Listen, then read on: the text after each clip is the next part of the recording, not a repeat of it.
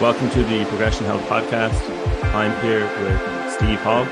Steve, do you want to introduce yourself to the listeners for anyone who didn't listen to your first episode that we had a couple of months back? For sure. Yeah. Thank you again for having me. Uh, I'm excited to chat. It's always a bit novel to be on the other side and uh, talk a little bit more versus facilitating like a podcast, which I guess that, that intros it a little bit. I'm a, a podcast host the Revive Stronger podcast, where I get to interview kind of experts and researchers in the field, specifically about kind of um, how to kind of gain muscle, lose fat, physique sports, basically. Bodybuilding is kind of my passion.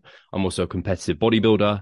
Uh, and I also um, own Revive Stronger along with Pascal Floor, where we have a coaching team and essentially just similar to the podcast, people who are interested in kind of growing muscle, losing fat, physique enthusiasts, they're the people we help and some of those being competitors. So uh, I take people to stage and kind of get them in the best shape of their life and hopefully winning some trophies and, and things like that. Outside of that, I'm a dog dad. So you might have the dog making a bit of noise during the podcast. Hopefully not. Hopefully she'll stay contained. And yeah, I'm, I'm, I guess that's, that's most of me. Most of my life is bodybuilding. I guess I also love anime and kind of watching TV and traveling and now and then. Brilliant. Yeah. Like, so something that um, I forgot to mention as well is the running, a little bit of running that you did do that I'm doing. So that's another thing you didn't cover. I suppose that's been a while, but um, yeah, uh, doing a lot of things. Uh, second appearance, so it's great to have you back. And the podcast you have is really good. I really enjoy listening to that and just getting insights into. I feel like how to make fitness fun. You know, bodybuilding it can seem serious about, oh, you have to lose weight or you have to, you know, do certain things and it's like no it actually the community in bodybuilding is really strong. You're you're one of the, the leaders in it and you put out really good content. So yeah i really love to see it. So yeah what work do you specialize in? Um you said bodybuilding getting people lean. What does that look like? And is it just people competing or is there a bit more than that Sure. So yeah, definitely specialized within kind of bodybuilding style training. So if I don't know, you're a powerlifter listening or a runner, um, I certainly wouldn't be the guy, the go-to guy for that. But certainly if you're looking to gain muscle, lose fat, that sort of thing, physique endeavors, um, definitely about that. But like you said, that there's more to it than just those two things. And we're kind of talking off air about like people's why. Like people often look at it as though, oh yeah, I'm trying to build muscle. And it's like, yeah, but why? And it's like often it's just people are trying to feel better. They're trying to feel more confident in their own skin and coaching can also do that with people. And that, that I'm super passionate about is I think again, a lot of people, and I think this is as online coaching has really exploded. There are a lot of like, I put them in quotation marks, like coaches, and they're just like, basically they're going to get out- outdone by AI soon enough anyway. Now that's all like blowing up where they're just like macro coaches. They just send you a PDF program and maybe they respond to your email every three months or something. Whereas like I am having weekly check-ins with my clients, they're video check-ins, not live, but video check-ins. So I like to think I came from a background of personal training and a huge part as a one-on-one PT is being personal with that individual, understanding them as an individual, putting yourself in their shoes, meeting them where they're at. And that's something we're really passionate at Revive Stronger that I think differentiates us from quite a lot of the bodybuilding circle where it's a bit hardcore. It's like their clients are like robots. Whereas we know like even the kind of most strict, most hardcore bodybuilder is like a person behind it all. And uh, it often leads to burnout. Something we may even get to is like body dysmorphia and eating disorders. Like those things are real. And I don't think they're helped by a lot of like the kind of more old school kind of coaching bodybuilding mentality. So yeah, it's not just uh, competitors. Most of my clients are coaches, probably most of all, most of them are coaches and or people very interested in it. So they all listen to the podcast, follow me on Instagram and may even be like subscribed to some research reviews within the, the field. So they're like very interested. So, which makes sense because they're paying for something that's ultimately a luxury and they take their physique endeavors really seriously, but also enjoy the pursuit of knowledge and checking in and discussing things. And then, yeah, have a handful of competitors as well. I think this will probably be the season this year, 2023, where I have the most competitors taking the stage. It may be in double digits this year, which is really cool. Uh, I don't want, we actually were just talking about this on our podcast on the improvement season with Pascal. With like a client cap in terms of total clients. And i I've not been at the point where I need to cap my competitors, but they do at times when you're nearing the stage take a little bit more time uh, for sure. So, like in a peak week, for example, I wouldn't want to have like tons of people going through a peak week at once because I wouldn't be able to give each of them my time. So I might have to cap that at some point. But at the moment, thankfully, um, like the numbers I'm working with are, are, still manageable. And I'm excited for the season that kicks off because bodybuilding, it's like a, basically the second half of the year is when that all gets kind of kicking off. I don't know if I answered that question, but hopefully. yeah, no, that's a great insight. And we'll come back to more of the, the higher level bodybuilding, um, later on. I want to get into just your why. And, you know, you said about clients want to, to feel better. So like what kind of first got you into bodybuilding and did the reality match your expectations? Just because in my experience, it kind of typically doesn't work out like that. My, my expect, uh, expectations are just totally removed from the reality of what happens. But yeah. usually what happens is like kind of almost like what I need or it's, it far surpasses my expectation. So yeah, uh, just what was what's your experience been of bodybuilding? You know, up to the current point to your most recent competition. Yeah, so it's been quite a journey. Uh, I don't think it's been. I don't think there's anyone else who's been. I mean, there's no one else who's gone through exactly my journey, but people will probably relate to some of it. I started training just before I was 16 because I remember there being like I don't know if gyms have this now, but 16 was like the limit, the age kind of threshold to be able to train with weights but I was like, oh, I'm nearly 16, so they let me train with weights. And uh, I can even remember like the the jock of my year, he was like benching the 30 kilo dumbbells at 15 years old, 16 years old, and I was like, I was doing like 15, like I could barely coordinate myself or do anything. Like he was strong. Uh, so, and I didn't see like amazing progress when I first started lifting by any means, like you mentioned, but I wasn't really, I had no expectations when I first started at that age. It was just like, oh, this is interesting. This is new. And I just kind of went with my friends and it was just like a social experience where we're just kind of like all doing it together and enjoying that. I never really knew much about my nutrition. I kind of understood that there's like good and bad foods, or rather, that was my understanding. There's good and bad foods, and I should eat high protein and I should train hard and like push myself. That was like the bare basics of my understanding. And so I just kind of pursued it alongside playing football. Um, I went to university and kind of uh, did like different things over there, like rowing club, running club, and uh, yeah, obviously playing football whilst trying to also do my bodybuilding training, or rather, I wasn't thinking of myself as a bodybuilder. I was, but I was trying to go in there and like build muscle. And I was under the kind of misconception that I was like, okay, so I do running, that would be my fat loss. Bodybuilding, that would be my muscle gain. And if I eat clean, then I'll just be this jacked human. And I basically hit like this, uh, I would say like intermediate, intermediate trainee level where it's like, you kind of look like you lift when you have clothes off. When you, I mean, even me now clothed, I don't really look like I lift anyway. But I mean, I was kind of at that stage. So not very impressive. And actually, to be honest, I did start getting dissatisfied with my results because I'd look at maybe my friends who were maybe genetically better endowed, put in less effort than me and get better results from it. So I knew that like there was something maybe that I wasn't quite doing right. But whilst I was at university, like you mentioned, I used to run and really this was like the end of all my running. I used to do this 10 kilometer run round campus. I don't know if I said this on the last episode, but it, it's, I, will say it again. It's a good story if, if, if, I remember right. So yeah, keep going. Yeah. So I'll, I'll, say it fairly succinctly at least. But, um, so yeah, I was on this 10 kilometer run, which I like would do every week or something. I can't even remember how often I would do it.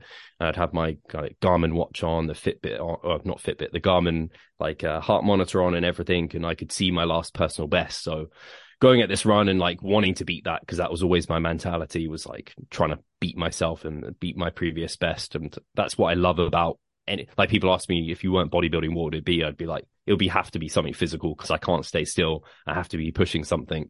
So this was the thing i used to push was the running and i, I came to some lights a crossing they're flashing amber which basically means you should be careful and like cars could be coming. Uh, but i was like i'm on for an all-time pb let's go. And i went and got hit by a van and this landed me in hospital. And uh, I ended up being in hospital for a good month or so and basically lost all the muscle mass I had. I felt like um, I'd lost like a cup, like um, 14 pounds, 15 pounds, around that amount. I came out very, very skinny, uh, basically because I just wasn't really eating in hospital, let alone eating any sort of amount of protein and I wasn't moving. And that's like the easiest way to lose muscle mass. Don't use your kind of muscles and don't eat anything. So I came out very skinny and kind of like very demotivated, but also like thinking, I, I got, there's got to be a better way to grow this muscle back.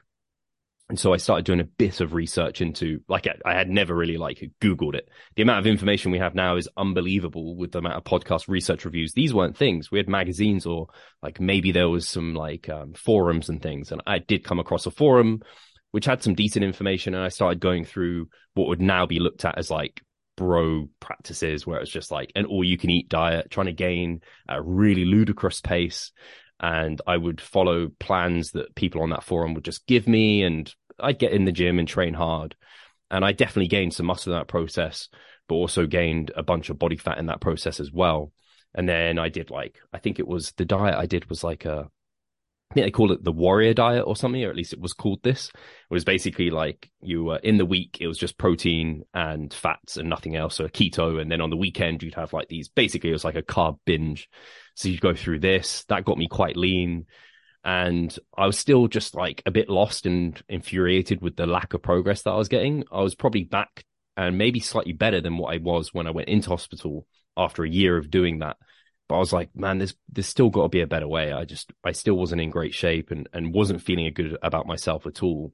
So I again did a bit more digging and I came across the likes of Matt Ogus on YouTube he kind of led me on to 3DMJ. I found Lyle McDonald's body recomposition website, and this was like evidence based fitness for me. This was like 2012 or something. I came across all of this. So I started digesting this. I was like, man, these guys make sense. They're like giving me principles, things that I can actually use and kind of um, put towards myself. So I started experimenting and seeing much better results following their practices.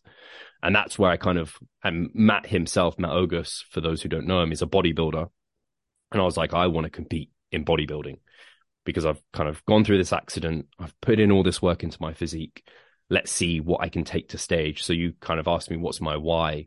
And my initial why was like to prove to myself that I'd recovered fully from this accident and that I could also recover after the show because I knew getting down that lean was not a healthy process to put your body through. But I was like, if I can take my body to the best shape it's ever been in, get to that extreme level of condition, then come out of it and be in a great spot, I don't have to worry about my previous health like issues that I was suffering.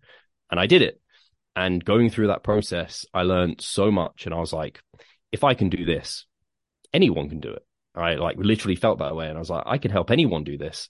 Or at least like a lot of people that think they're struggling, they just don't have the tools at their disposal. And I've gone through all this learning that was horrendous. And I've been and made so many mistakes where I got over fat, really skinny, and just was not seeing the results I wanted. And I kind of felt like I'd seen through the matrix at this point.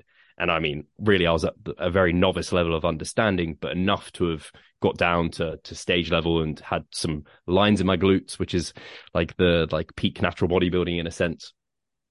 And that's where I became a one-on-one PT uh, in tw- 2014. But I guess that's like my initial why was I wanted to prove to myself that I'd overcome that accident and that was no longer like a shadow that was behind me because recovering from that and going through that was some of the worst time of my life. And it, I would never wish it upon anyone. And I kind of, I say I wouldn't want to go through it again. I wouldn't want to go through again, but I don't, I, I now, like if someone asked me, do you wish you didn't get hit by that van? I'm like, well, no, it kind of set up I mean, Revive Stronger is literally my brand name, and it's the job I've been doing for almost a decade and uh, that's kind of all based upon going through that accident and coming out the other side. Wow, that's amazing. And I know we've discussed this before in the last episode, but it's like maybe cars and vans are attracted to us because I got hit by a car as well. oh no. yeah, yeah. Um, I probably mentioned it last time. And yeah, after I got hit by the car, dislocated my shoulder, and then I did a powerlifting meet after. And it was like I I planned to do it anyway. Um, I was pretty close out from doing it then. So um, and actually, the surgeon who uh, put a pin on my shoulder, I like sent him, you know, a message being like, "Good work," because I was able to do a powerlifting meet after. And, oh my god! yeah, and it's just, uh, you know, this is a little bit of bias, but I'd like to think that the resistance training, sure, it's nice to look good, but like, you know, we're so much more resilient. Like, we're literally more resilient because, yeah, uh, on a regular weekly basis, we put our body through that that stress. So, like, functionally, you know, functionally fit is totally like a misnomer, but like for longevity, quality life, get hit by a van or uh, we're, we're a little bit more resilient. And I'm just so curious. So I'm like, did you already have the plan to do bodybuilding before the accident? And then compared to kind of like your expectations before, what was like the actual experience of it? Did it kind of live up to it? Did it surpass it? What were like some surprises of competing that you didn't expect? So I had no plans to compete in bodybuilding before having been hit by the van. I, I don't know what I would have done because I had no specificity. I was doing like all different things. I, I just hadn't found what I loved. And I didn't go and like do bodybuilding until it was just like after the accident, I felt very out of control of my body. And I obviously had lost a lot of muscle mass and just was not happy with how I was looking. I was like, well, bodybuilding is something where I can control these variables and see an outcome. And so I can be in my, I can feel like kind of feel confident in myself going in the gym. Whereas I wouldn't have felt, felt confident doing like team sports and different things as well, which were kind of, yeah, I, I kind of lost a lot of confidence with those sort of aspects. So yeah, I don't know if I ever would have gone into bodybuilding had it not been for that accident, to be honest with you. And then in terms of my expectations for it, it's interesting because now we have social media and there's so much uh, kind of just, I mean, you can just go on Instagram and you can see even natural, incredible physiques that I look at and I'm like, if I could ever look like that now, I'm not sure I, I will ever look like some of these guys. And so if I was getting into it now, I think my expectations might be much, much higher. Whereas back then, like I only knew Matt Ogus and I knew he was very, very gifted and I really would have liked to look like him. But I didn't even follow other competitors. I didn't even know who I'd be competing up against. Whereas now you can, again, you can follow everyone on Instagram. You know if someone's doing your show, so you can check them out. Whereas back then I just was so ignorant to it all. So actually the physique I brought to stage, I look back and I'm like, dude, you barely look like you lift but I'm at the time I didn't feel that way at all. I, I, felt like, yeah, I've done the process. I've kind of lost the, the body fat and like I, I feel good about where I'm at. And it wasn't then until I like look at stage photos and uh, things like this where I'm like, oh, like there's levels to this. There's like people have better symmetry than me and they have a, a better like frame for this than I do. And I've got, if I want to get better, I really need to like put in a shift here. But the, the thing, the, the biggest thing I remember going through it was, it's kind of I always relate it back to something like um, if you've never been knocked unconscious, like you don't know what that really feels like until you've done it. Because I can remember the first time I like lost consciousness and then woke up, I was like, wow, that's a weird thing. Uh, so I, I think it's the same with like taking the bodybuilding stage. You don't quite like know what it feels like until you get to that lean level. And some of the things creep up on you so slowly that you don't really see it either. Where it's like slowly you're becoming more apathetic, you're caring less for your partner, you're becoming more food focused, you're caring less about like sexual desire goes down, your sleep slowly gets worse, and these things just creep up on you over time. So uh, yeah, it's I, I, I definitely remember just being very very cold, very fatigued, and yeah, my girlfriend who I'd only recently started dating at the time, who is now still my girlfriend, so she stuck with me this long said like she really struggled with it, even though she knew I was putting myself something through through quite something quite extreme. Just the selfishness and the lack of awareness of what she was going through as I was experiencing it. So yeah, I, I learned quite a lot during that period of time. Well, yeah, there's there's so much sacrifice that comes with that, and with with putting yourself through the uh, the rigors of prep. I'm sure you know you're you're comparing yourself to everybody else, and you're like, or or maybe Matt Ogus or those kind of you know uh, ideals. But if you were to look at yourself maybe before prep to on stage, that would be like a you know night and day comparison. Do you is that something that you try and look at? You know, so basically comparing yourself to yourself because you kind of hear that a lot. It's like don't compare yourself to other people. You know, for example, Jordan Peterson, compare yourself to who you were yesterday, not yeah. to who you are or someone else is today. Yeah, is that something you try and focus on? Yeah, it's almost a, a, bit of a cliche, I think, in bodybuilding where you have this, uh, and it's often from coaches, and it's completely well intentioned. I absolutely agree with it, where it's like comparison is the thief of joy because everyone has uh, like a deck of cards they're dealt, and it's how they play with those. And you can't control who turns up on the day. Like if you win a show, it's just because no one better turned up. It isn't because you're the best, like there was on that day completely in the world. It's just no one better decided to turn up. So you can't control placings. And equally, there could be like you could win on a day, but you didn't because three of like the best bodybuilders in the world turned up. So you, you can't control what other people are doing. You can only control what you're doing. And I think something that's really helped me through this is understanding that and understanding, okay, like I'm never going to have like again for if you bring Matt Ogus up, like he has incredible ab symmetry. He's also like a, a number of inches shorter than I am, and like I'm just never going to have his uh, clavicle to waist ratio. I'm never going to have his abs like um, everyone's ab insertions and like muscle insertions, muscle bellies are shaped differently and insert differently. So you can build up muscle, and you could have two guys actually. One could be heavier, like maybe 10 pounds more muscle than the lighter guy, but if they're put together in a better way than you are, they will have better symmetry. Their muscles will look bigger. Like those are things that you have just zero control over. You can only control basically how, to a certain extent, how lean you get, and then you're posing on stage, and that that's all you can control. And then with the other things, I always just focus on like do your best job, and you'll get the best outcome you can. If people too often focus on the like outcome, uh, and they're focusing on like, am I there yet? Where am I versus other people? They they've already lost. Whereas you fall in love with that process, that daily kind of grind, as it were, and uh, yeah, you'll soon look back and be like, oh wow, I've come all that way. But yeah, people, I think that's where people really get hurt, where they do just compare themselves against other people. And I understand it to a certain extent because in competitive bodybuilding, that is exactly what you're doing. You're on stage to be judged and compared to other people. But th- there's no point using that as your reference point and like looking at how other people are improving. It's more so focusing on like your own process and methods and if you can do those better. And if you're doing them as well as you can like there's no point focusing on it more than that. Yeah you're just making me think of the professional bodybuilder blessing from ireland. I don't know if you know him. He competed in the olympia. I think yes. it's blessing. Yeah i know blessing. Yeah yeah. And you know i would have followed him from when he was younger and just been aware of him on social media and he was just sharing after that he competed at the Olympia. So the Olympia is, you know, the highest level of professional bodybuilding. And his physique was insane. Like just, I'm like, you know, I could live a thousand lifetimes, never have a physique like that.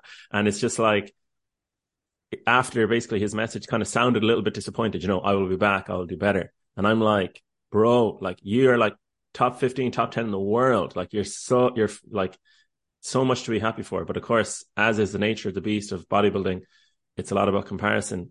And uh, you were just mentioning about who sh- who shows up on the day. So in my powerlifting meet, it was the first one, and five people were in my category. So I won.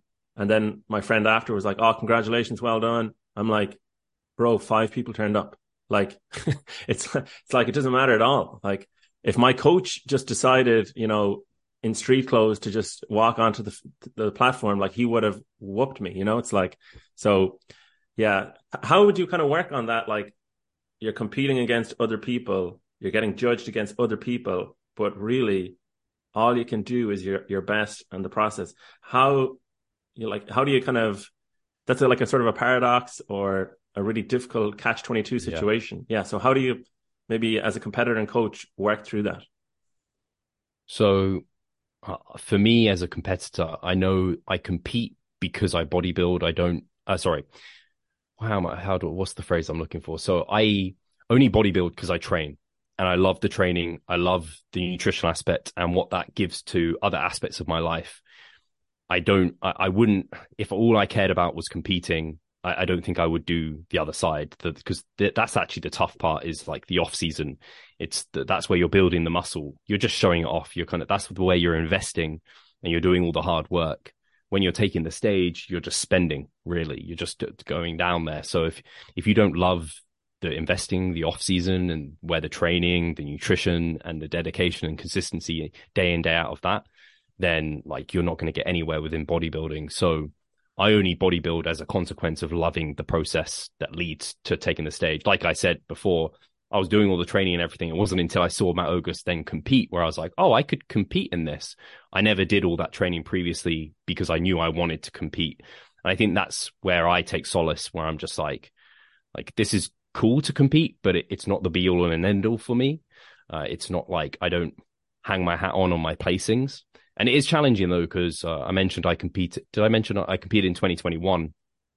And I had a c- complete mix of placings. I've never been that guy. Like I said, I'm not that guy who's like taking up a, a trophy in his first season and like going pro immediately. Like if I go pro, one, there's going to be some luck and fortune involved. Just, just something as a as a common observer, I want to point out is I feel like the majority of bodybuilders, because only one person can win, their experience is going to be that like you don't pick up a trophy in your first like season. Is that like fair to say? You know, most people are going to just they're going to have to be happy with placing. That's completely okay.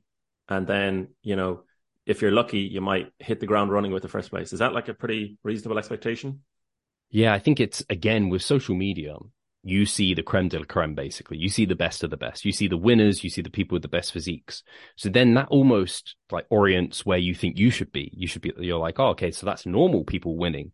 Whereas, like you said, if you have 10 competitors on stage, there's three people placing there, or five maybe if they do a top five. Though the other five, they're just making up numbers. But that's like when you take the average, the average person is getting like maybe a placing, maybe not placing. So I think a lot of people again feel bad about like not placing or not having winning a show, whereas not everyone can win. And that's just part of competitive sport. Like that is how it goes. And like I've only won one bodybuilding show out of however many shows I've done, which is like people hear that and they be like, why do you keep going? And it's because I don't compete. I mean, I don't do everything I do just to win. I do it because I love the other side of it. And sure, there's there's parts of me that maybe commit more than I would if I wasn't competing, where I'm like, ah, maybe I can actually go pro if I have to nail down this and I can't like like you said, I have to sacrifice some things if you kind of look at at it that way. But um yeah, I think it's yeah, it's it's definitely interesting where people, especially when they're the first time competing, like when you get a client and they're like, "Oh, I want to go pro," and you have to really start pulling them back and getting them to understand. It's like you have no control over that. Let's just focus on what we're doing, your processes, and the outcome will be kind of what it is. But yeah, I had like, like I said, in my last uh, season, I won one show. I came like third in two or three of them, um, came second in another one. And it was just like, again, it was funny to see like who turned up on the day, where you placed, and also having now been a judge. So I judged uh, two two shows last season, it's so interesting being on the other side of it and seeing people on stage and seeing who you're rewarding and why, and also how little time the judges have to make those calls. You could be the best, but if you don't go out there and pose well and show yourself, you might not get that call out to the front and you might just fall behind. Even happened on some where I was like telling the head judge, I was like, I want to see that guy behind. And he was like, Oh, oh, I didn't see him. Yeah, get him out. And I was like, even things like that, you don't necessarily have the control of like how the judges are judging you and it's subjective too like as much as we like to try and make it objective it, it is subjective some judges like more condition others like the symmetry the lines and so that's always going to leak into it as well so so many of these things that are like powerlifting is great because it's like objective who lifted more who did like they got all the the white lights or what have you um who who did that that's an objective winner but in bodybuilding like there's times at which where the two competitors actually that's the way I won my show was I was tied with the guy that came second and the head judge said I, I should take it. So like it was it was based off that. And I've had um, those kind of calls not go my way before. And it's just like you just can't place everything on the trophies and that sort of thing. And as a competitor as well, when when I look back, it's not about like like what what would change for me if I went pro or if I won a show in the moment it felt amazing. Like I'm not gonna lie, it felt great to win. But when I'm reflecting like on my day to day, it doesn't impact me at all. I see a trophy up on my shelf and like like that one's third, this one's like first. It, it's the the memories of the process and what I went through, and maybe I was better at managing my stress with my partner, and it was a smoother process, and maybe my business flourished a little bit more this time. Like there's so many ways you can win versus just that trophy that's there. So yeah, I think if you're a natural bodybuilder, and all you care about is your placing, you, you have lost already because you don't win anything for winning either. like I didn't get any money or anything. I didn't get any fame for it. I didn't get like a sponsorship. Um, yeah, there's there's so many other ways where you really win. Yeah, there's yeah. If if you kind of expand your definition of, uh, I guess progress or um, winning, you can win in different ways instead of just the trophy. I want to focus on the process uh, after this. But some kind of question I'm thinking of recently is so we're obviously both, you know, coaches, we're passionate about uh, training, but where does like health come into it, you know? So like it's kind of almost like two ends of a spectrum, you know? You're you're trying to make progress, right? You're trying to compete or lose body fat or build muscle. And I feel like that's kind of opposed to being healthy. Like, you know, the health guidelines might be you just have to do 6,000 steps a day or, you know, do two resistance training sessions a week. So like, how do you know that the kind of goals you have, the progress you're making is in your kind of like in your best interest or it's healthy or is this ever something you consider? Because I think it's very easy just because in my experience, you know, I push myself too hard. I'm a little bit like burnt out and I'm kind of reconsidering, you know, my goals, my health. Um, yeah. Do, do you have any insight on the question of health as well as making progress? Yeah, I have a lot of thoughts on this because I even think health as it like how do we define health? Like there's physical health, mental health, and there's so many components that go into that as well that are hard to consider. Um, and I guess when I think about health, ultimately, it's like I don't know. I don't even actually know how you go about it. Is it like, do you live the longest, or is that like is the healthiest person living the longest? But uh, maybe their life through that, they're not like performing at a maximum at any point and maybe if someone can perform better and they're not healthier than you yeah, it's a bit of a hard one to kind of look at and i think also when i and you might reflect upon this with your accident too when i think about the fact that i got hit by a van and i could have been the healthiest person in the world at that point like all cause mortality zero chance of cardiovascular disease whatever but i got hit by a van like like oh, you don't know when the next day if it's going to be there or not so it's like you, you you have to, I guess, with everything you're doing, kind of have trade offs and risk versus reward. So for me, like smoking, that that's a dumb idea. Like the the what's the reward of smoking? I, I can't think of any really. What's the risks? Like I could get cancer. Um, like my cardiovascular health is going to be worse. It's money go down the drain. But me like trying to push as hard as I can on a hack squat, kind of what's the risk to reward there? And like the, the, the risks are relatively low. Like I could get injured, I could hurt my knee or whatever, but like the rewards are like just insurmountable for me. Like I get bigger quads and I get an endorphin rush. I hit a PR and like there's so many physical and mental benefits for me in that regard. So yeah, I think it, it's a, a challenging one, but I think for me, at least within bodybuilding, you there it is inherently fairly healthy as a natural bodybuilder outside of I would say competing because when you are getting down below like your lower level of a like range of body fat where the body's feeling good and healthy and hormones are functioning well when you get below there especially for females that's pretty unhealthy if they're losing their menstrual cycle that's literally a sign of like that like not great health because health and vitality is needed to have kids and be pregnant and like give birth. But the same for a man, like his libido completely tanks because the body's like, nah, you you can't bear children right now. We need you to go hunt and eat food and gain some body fat back. So equally as a competitor, that is something to take into consideration. Also, um, as I mentioned before, for like um, potentially eating disorders, because inherently bodybuilding and taking it to the physique stage, you have to eat in a disordered way and a lot of the traits that people with eating disorders have, you as a bodybuilder inherently have to have to compete as a bodybuilder, like hyper focus on your physique and how you're looking. That's like uh, epitome of a lot of the eating disorders. But as a competitor, that's exactly what you're doing. You're checking your glutes in the mirror. You're weighing in every day. You're hoping it to go down.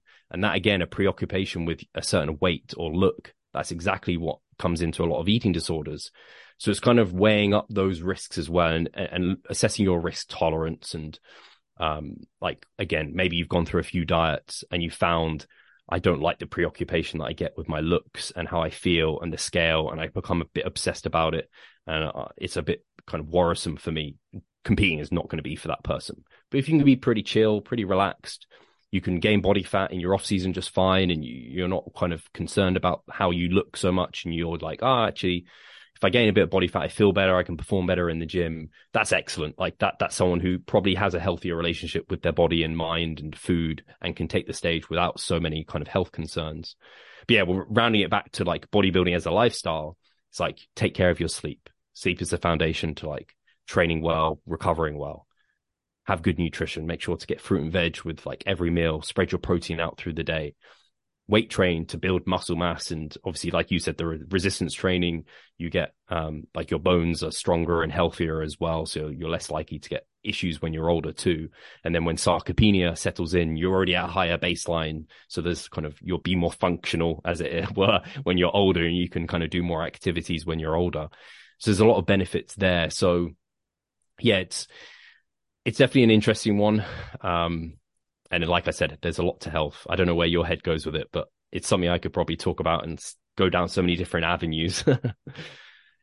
yeah, health, it's very individual, I would say. There's no way to like give a broad sweeping kind of definition of health. And I think something I saw recently was like there's a difference between lifespan of like 80 years and health span where you could like you know be free from disease for like 60 years in the final 20 or 10 years of your life you have like a chronic illness. And then also it's kind of like what do you define then as an illness? Because you know someone might say like depression you know it's like oh yeah you know their bmi is healthy muscle mass bone density no you know metabolic issues but then their inner world is like suffering a lot. So it's very tricky to define. Yeah. And I'm thinking just kind of, you know, I said I was burnt out a little bit. I'm thinking like, um, I'm trying to return to the same place or to the same goals as a different person. So it's like I had these goals, I was, I was mindless, and now I'm going to revisit them with a more intentional, mindful, experienced, and kind of like updated view. And hopefully that'll work out. We'll see how it goes. But yeah, just thinking about why you're pursuing a health goal is really important and what health is to you. So yeah, that's that on yeah. health. Yeah. I have I have one other additional thought to it because sure. um I think I always I very often come back to this where like health and well-being definitely as someone who is trying to get better at a pursuit you have to put yourself under a certain degree of stress to meet thresholds for overload to then force an adaptation that your body's going to have to respond to. But if you don't feel good generally and then you're probably not going to be able to perform. And if i relate this to bodybuilding when I in my off season I pushed my body weight up to try and gain muscle mass and put myself in that surplus, I hit about 195 to 200 pounds. And if I keep trying to push past this, I feel horrendous. And to me, the mental toll, the physical toll that puts on my digestion and the mental toll it puts on my like stress and anxiety is not worth if I could gain muscle from it. I don't think it's actually worth it because I think my training performance tanks because I just feel so shitty all the time. But um, that could be something that someone could look at and be like, okay, so avoiding the extremes if you're not a competitor is probably wise. Like a lot of people could come into the middle for bodybuilding pursuits and find, okay, that maybe you don't have to overreach and feel like complete dog shit and deload and come out. Maybe you could just like get to like a bit of a, like try and hit a PR and then like take a few steps back and go again. And the majority of people who don't want to take it to the highest level, maybe they never take need to take themselves to that like real extreme. I, am not sure, but it's just a thought that's spawned in my mind. Yeah, I think trying to avoid the extremes is definitely a useful way to go, and it makes me think how the ideal like there's no ideal right or perfect it's kind of just like well the, our best guess like competitor might have like you know you as a coach, for example, who's got the experience, but then they might have like a therapist, they might have, you know, a, a, lot of kind of things in place where if the support was needed, they could reach out like straight away, you know, something along those lines. What do you, what do you think of that? Is that is that even a thing in in bodybuilding circles to have like a really good network or support, or is it like just a coach, just one coach? So at least here at Revive Stronger, we have a physio, so that's kind of a bit of a network of support because, man, physio, like a physio who does the sport that you do and understands the way that you program as a coach is invaluable. So we have Mike Chalice, our physio, who I coach. So, and he's a bodybuilder. So it's like ideal. If one of my guys has a bit of an injury, he's like, he knows exactly how to incorporate his like rehab or prehab into our programs. So that's really helpful. I do think, and you probably do this with your coaching, I imagine. I, I think some coaches kind of joke about this and I, don't think it's it's like it's obviously not a joking matter but like people say like I'm a therapist to my clients. And I don't think it's and I am always clear with my clients to be like I'm not your therapist but I'm here to hear you out hear about your stresses and if I can help your mental health and well-being I'm all good for it. And just hearing them talk about their stress and being like I understand not necessarily giving them advice on how to manage it but just being there to listen I think does go a long way. But I think I would love to have like a therapist on the team who like understands how they how to help that person and it's nothing I've actually got any experience with yet in terms of I've never been to therapy but uh, I say yet because I am considering it because I'm like it's one of those things you don't go to a physio until you're injured quite often. You don't seek a therapist until you've got like a, a serious mental health problem maybe and I think even that's it's easy to identify an injury identifying if there's something that could be improved with your mental health, I think is a little bit tougher for us to identify. So, yeah, I'm I've been considering for a while. I'm going to buy a book kind of that talks of through therapy to give me a bit better of understanding because it is a bit of a going to a physio. I can be like, yeah, I've got my knee hurts, but going to a therapist and being like, I don't know, I don't feel hundred percent in my my head. It's a bit of a scarier prospect. It yeah, it really is. Um, and just for the listeners, so a physio in the UK and Ireland is the same as a physical therapist here in the US. Just to clear that up. Oh and yeah, yeah. There's a little bit of a difference, but they're the same. They're the same profession as far as I can tell. And then on the uh, the last episode we had Hugh Gilmore, so he's actually based in England. He's a sports psychologist, so that might actually be more relevant for a bodybuilder, a sports psychologist who is more focused on goal setting and competing and they have the psychological background, but they know about, you know, competition. So, you know, the whole being a therapist as a coach, yeah, I definitely can understand that and have experience with that a, a little bit. You know, I'm definitely not a therapist. And it's a case of having that professional in my network is a is a huge goal of mine. Like to have a physical or not a physical therapist, but a psychological therapist specifically. Yeah. Because yeah, that health when I say health, it makes me think of physical health, but well-being makes me think of mental health. And yeah, yeah, like you can have the best physical health. You know, you, you could be. I don't know if you follow UFC, but there's a guy, uh, Israel Adesanya. So he won the UFC title, and this might be a clickbaity headline, but there's a video and it says, "I was the most depressed after I won the title." So it's kind of like externally everything's great, internally what's going on, and you know, everyone has both sides, external and internal. So yeah, I think that would be a really useful addition to to any kind of person's team. So yeah, um, yeah, it's an interesting topic, so sure. You call PTs in the UK is a personal trainer, but in the US, it's a physical therapist, isn't it? it is, but then so people will typically say PT for personal trainer in the US, and okay. physical therapist as just physical therapist. They'll differentiate. Okay. Yeah. Um, and then we also have chiropractors, which are not in the UK. So it's kind of like, yeah, we have some chiropractors. Right. So yeah, it's, it's, it's tricky, but it's not like a, it's not a very scientific. I don't know if you, it's not uh, seen as like as serious as a physical therapist. It's kind of like chiropractors a bit like if your physio, if whatever you're doing with your physio isn't working, maybe you go see the chiropractor just maybe to see because I, I, I don't even know if like it's just not as scientifically valid. I don't think chiropractic. Anyway, that's a different subject. I don't know a lot about it. yeah, I had uh, Michael Ray a few episodes back on the podcast. He's a, a chiropractor. He's qualified, but I think a lot of them can they can not go to college. They can get different certifications, kind of similar to personal training. So it's a bit it's a bit different. I'm not sure exactly the qualifications, and it's it's it feels like a little bit less evidence based, but yeah, I think there's definitely a lot of like Michael Wright's really experienced. He's a really good practitioner. So yeah, there's just so many different people out there, and yeah, a lot of professions to get into. But another another question I wanted to follow up with you're, you're talking a little bit about the process. So you know, how did you fall in love with the process, and how do you stay really enjoying bodybuilding, even though I would say you're, you know, this kind of term like your genetic ceiling, you're, you're quite close to like your max, you know? So it's kind of like how it's obviously a, you're you're kind of close to that point of diminishing returns where the newbie gains are gone. How do you still stay kind of training with the same sort of like intensity, even though you know that the potential is not the same, and you might even have to keep working harder and harder and harder, and you'll see less and less of a return. So, how do you kind of reconcile that difference? Yeah, I uh, I analogized this uh, not that long ago, where I kind of analogized it like someone earning money. once you've earned, you work really hard to earn a lot of money, you live a good life. It's quite easy just to sit back and let that fortune just work for you. And I can understand why people do that.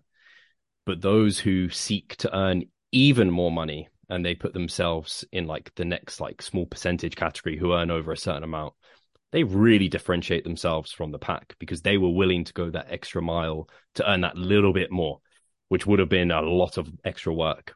And I see that the same with like natural bodybuilding, where there's it, it would be so nice. Like I could easily see a time, and sometimes I go through like an active rest and or a deload, and I'm like, oh, like life could be like I could not ache quite often and I could spend less time at the gym and man I could actually just maintain the physique I've got eat like I wouldn't have to like ever need to like think about being in a surplus or a deficit. I could just eat at maintenance train 3 days a week and I could pursue something else in life. Like that would be quite a cool thing. But I'm like yeah but if I want to be really really good at this if I want to separate myself from others I need to go that extra little mile that other people won't. So I think a lot of people like get to this advanced stage and they aren't willing to continue to commit enough to get to that like elite level where yeah, I mean, it could literally be a couple of pounds difference between someone who is like advanced to like elite. But that couple of pounds, it looks so much different on a physique. So that inspires me to kind of think about that process. And also in terms of like genetic ceilings and things, I kind of like to have a almost not an ignorant like ignorance is bliss kind of mindset, but like I have no idea what my genetic ceiling is. I know I can still be building muscle right now, so let's like give it my best shot. And so long as I'm enjoying the journey, like I'm happy to commit to that.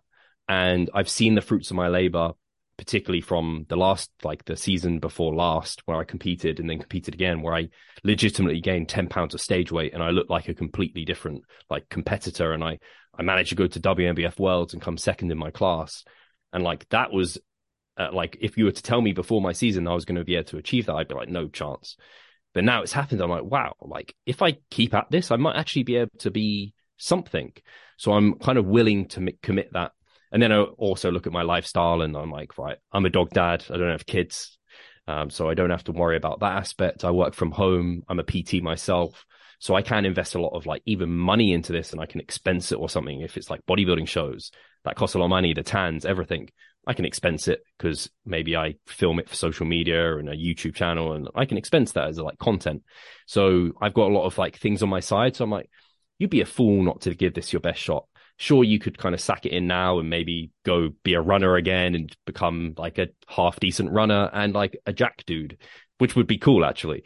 But I wouldn't like, but you could become really good at this bodybuilding thing. Like if I could pro- like become a professional and put myself at that level, like that would be very rewarding to go from again, this guy that like clearly not the best made for this sport, but could take it to again, the professional level within it just through basically like hard, smart work and just being tenacious and consistent. Something about that is like very special to me and like being a bit of an underdog and being able to kind of get through all of that. And then also with what I enjoy is like habit, routine, consistency, and being able to know that I'm systematically manipulating variables to deposit pennies in this like gains bank account every single day. There's just something about going to bed and being like, I hit my nutritional goals, I trained well, I progressed. I can go to bed and kind of sleep like, yeah, I, have done a good job today. Doesn't matter what happened, else happened in my life. I've always got that with bodybuilding. So it's just something very special to me being able to do that. And I'm sure I could get that from other things, but maybe not quite the same way as I can with bodybuilding at the moment. So yeah, I'm, I'm all in for the delayed gratification and happy to be nailing the process. Nice. Yeah. I really hear that you're not looking at like the reasons you can't be great in terms of you know as a bodybuilder it's more like you're sort of curious and intrigued as to what you can achieve is that is that how you feel about it like yeah i don't know where this is going to go but i'm i'm here for the ride type of thing yeah i think if an objective outsider was looking at me they may, might be like steve are you sure it's worth what you're doing like are you sure like again looking at my structure and my symmetry it's, it's not the best i'm like yeah, I know it's not the best, but I can build more muscle. I can come in more conditioned and I can fight for people who should beat me and I can beat them. And again, like there's just something very cool about that, like where you beat someone who arguably on paper should absolutely beat you, but through other means, you found a way to kind of get round what might be some of your less promising like aspects of your genetics or structure. Yeah, absolutely. I like the the thought of and I don't know. Do you watch any anime? Did you ever watch anime? I think I have watched an anime movie. I am not sure. Maybe once. It might be lost on you. Well, it will be lost on you then.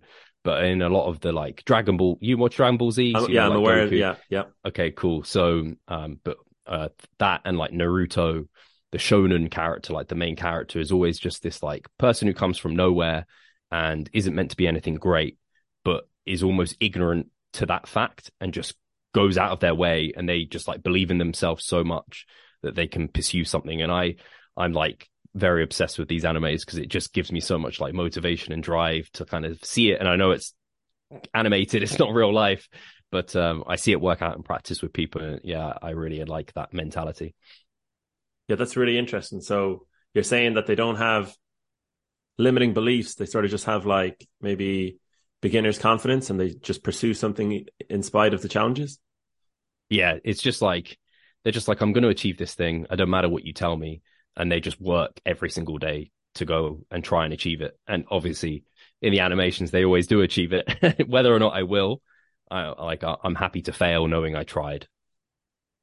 Definitely, yeah. I think as well, if you have a loose goal as opposed to like I have to win the trophy, if you're like I have to be my best, that's kind of like a floating, flexible goal, and that would be far easier to achieve because it's internal, it's not external. So I think that would be yeah, much more useful. Yeah, and yeah, the next question just so progressive overload. It's like you know I'm working with a lot of the general population, so it's not really as much of an issue I'd say for you know bodybuilders, but just for people listening, you know, because you're so experienced with progressive overload. Um, and let's say somebody's listening and they're kind of just like, yeah, I go to the gym twice a week or once a week. I get my sessions in, you know, I'm pretty happy with how things are going. Um, maybe I could add more muscle.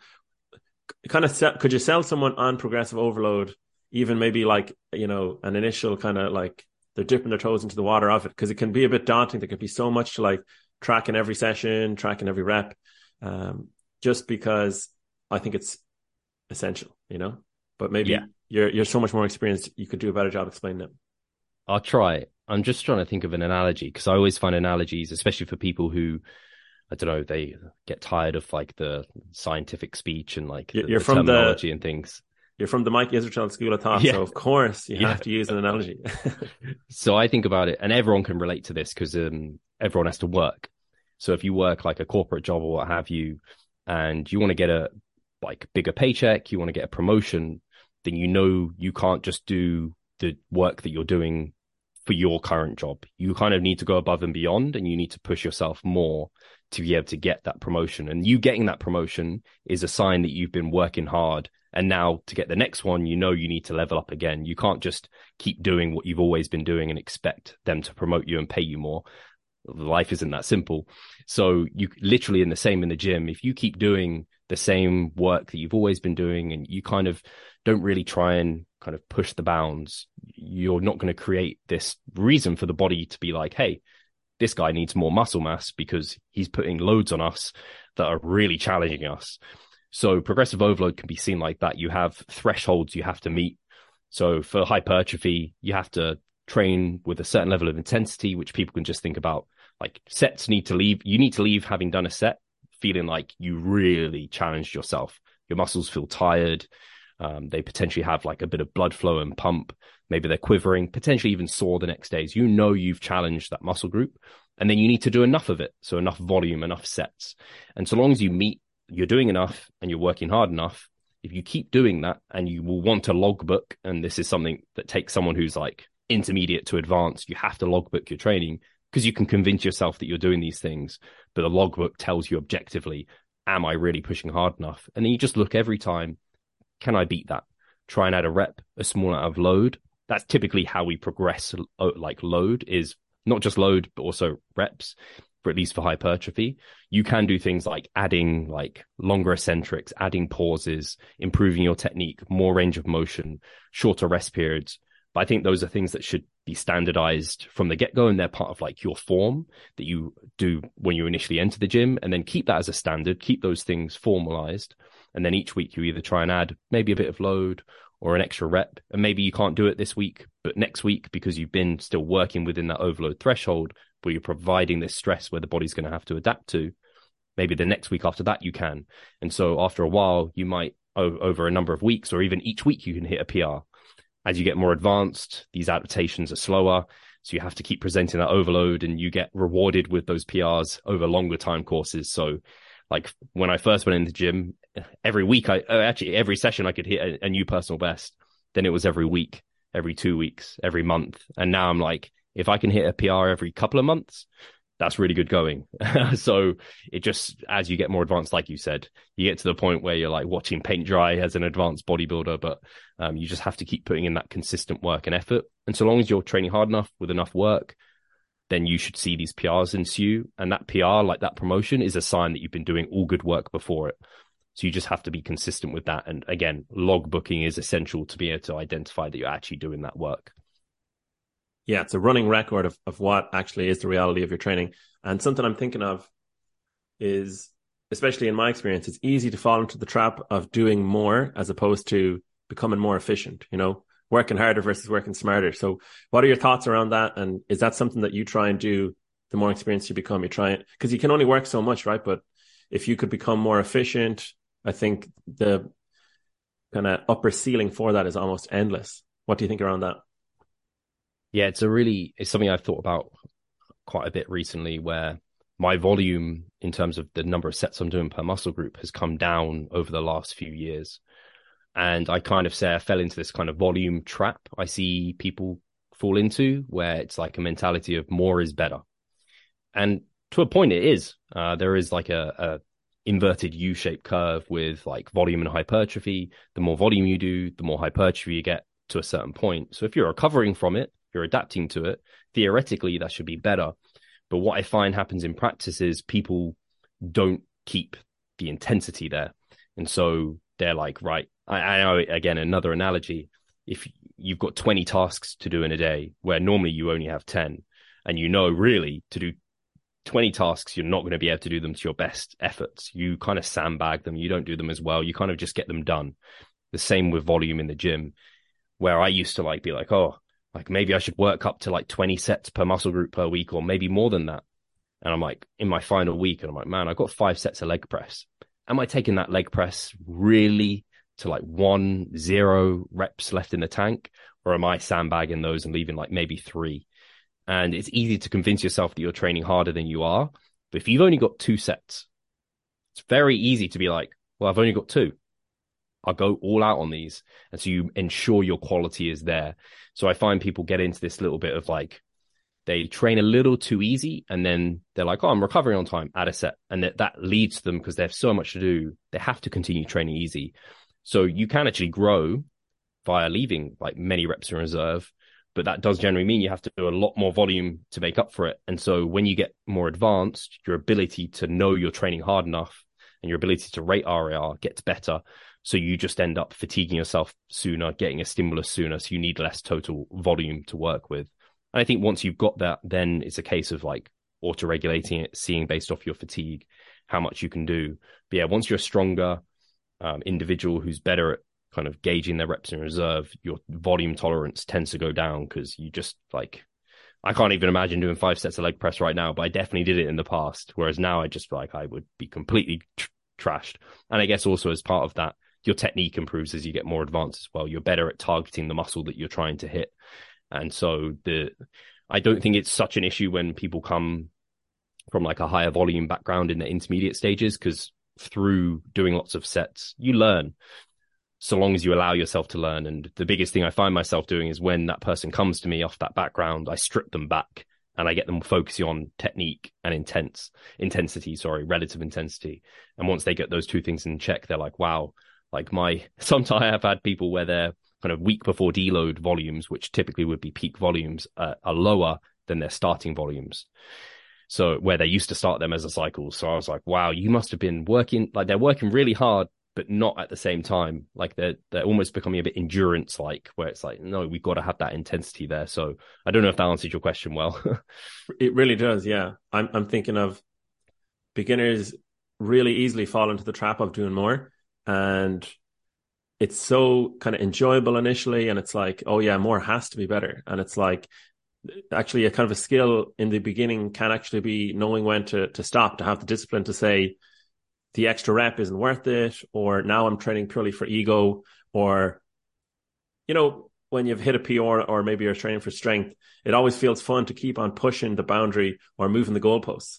And there's definitely limits to that to the body. And if if you're you know if if you plan to hit a one rep max, and then you say, okay, that was easy, I'm going to do it again and again and again, like there is a breaking point. So I think yeah, it's definitely a, a really good point to make that efficiency will, will trump you know hard work in in the long run for sure. And yeah, that's that's a really good point about like focusing on the intent in the set and building that mind muscle connection. Is the mind muscle connection something that you like believe in and, and, and you work on? So to a certain extent, yes, um, and no. So I think it can lead you down the wrong path if you focus on it too much, particularly on big compound lifts. I tend to prefer people to focus on externally what's going on with their form and technique versus like on a barbell back squat trying to feel their quads like stretch in a barbell back squat. I'm just like, I don't know. Even on a leg press, like that's a big heavy load coming down. You ain't focusing on like your quads. After the set, sure. Where are you feeling that pump? Where's that disruption? What muscles fatigued? And that's a great way to do it. Like RDLs for me are a classic one. When I'm doing the movement, like I can feel the hamstring and like hamstring stretch. I do like to focus on that but like I am getting like a general systemic fatigue feeling through the set, and I can't be sure my hamstrings are absolutely without a shadow of doubt the limiting factor. But when I come off, I'm like, oh, my hamstrings feel tight. The next day, my hamstrings are sore. So I think for those lifts, um, compound lifts, I like people to more so focus on the execution of the lift versus the muscle feel. The more isolation based the lift becomes, I think that's where the technique is simple. And now you are really like pretty much isolating a single muscle group. And so you can now focus on that mind muscle connection and feeling the muscle being trained within the movement. And that probably also helps the technique too. So that's the way I like to view it. I think um, the important thing for me is also whenever you finish any exercise, is the muscle you are trying to train feeling like it's been trained? Like it's a very simple thing to think about, but a lot of people just don't know they do like barbell bent over rows and they'll be swinging it all over the place like they think they're doing a barbell bent over row and they stop the set. It's like, where do you feel? Where did you feel that? And they're just like, I just feel tired. and it's like, you know, you should be feeling it like in your back, not not just tired. Um, or if you finish like a lat pull down and you think you've done good technique, but you finish it like, I just felt it in my bicep. It's like, well, maybe you need to revisit your technique if your biceps are where you're feeling that movement. Yeah, it's like people will have the goal to build muscle and they'll do a, a fatiguing workout, and it's like, all right, like you know what are some indicators that you you know work towards your goal? And it's like oh i felt tired. So you know I, I, went to failure. So that must mean that i'm building muscle. And it's like well the fundamentals are you know progressive overload you know? So it's like one of the fundamentals. So it's like did you do more than last week you know? And it's it's it's almost like oh i'll just i'll just forfeit the nuance. I'll just go for the hard work and that'll be enough. It's yeah. like it's it's a little bit of, it's a mix of both. But uh, Steve, thanks very much for your time. This has been great. Is there any kind of final message you want to leave the listeners with, or anything coming up that you want to talk about? Uh, yeah, thank you for having me. It's been a fun chat, and hopefully some good takeaways for people. I guess uh, for the listeners, if people are interested in the podcast, they can find the Revive Stronger podcast on all podcast platforms. Um, I always said we have the Improvement Season podcast as well, which we've separated now. Uh, so that's where me and Pascal basically, it's a bit more relaxed and chilled and you don't need a notepad and pen for those chats. And we're also on YouTube where there's both elements of the podcast and some vlogs that I do every couple of weeks over on there. There's then our uh, coaching. If people are interested in on- online coaching with us, they can find that at revivestronger.com. And then I guess Instagram, Revive Stronger is where I'm at and where I'm most kind of active. And the only thing we have coming up that uh, will be happening this year is uh, some, we're getting RP over again. So Renaissance periodization should be Mike, Jared, and Nick Shaw coming over for some full ROM training sessions. Uh, so yeah, that's if if some of what we've talked about today is like pricked your ears, that's going to be a lot of fun and definitely going to be making people work efficient and uh, working very hard. Uh, that's for sure. And that will be a lot of fun. yeah, absolutely. I've been to one of the Orpheus trying to, head over to that, that'll be of. So yeah, all the links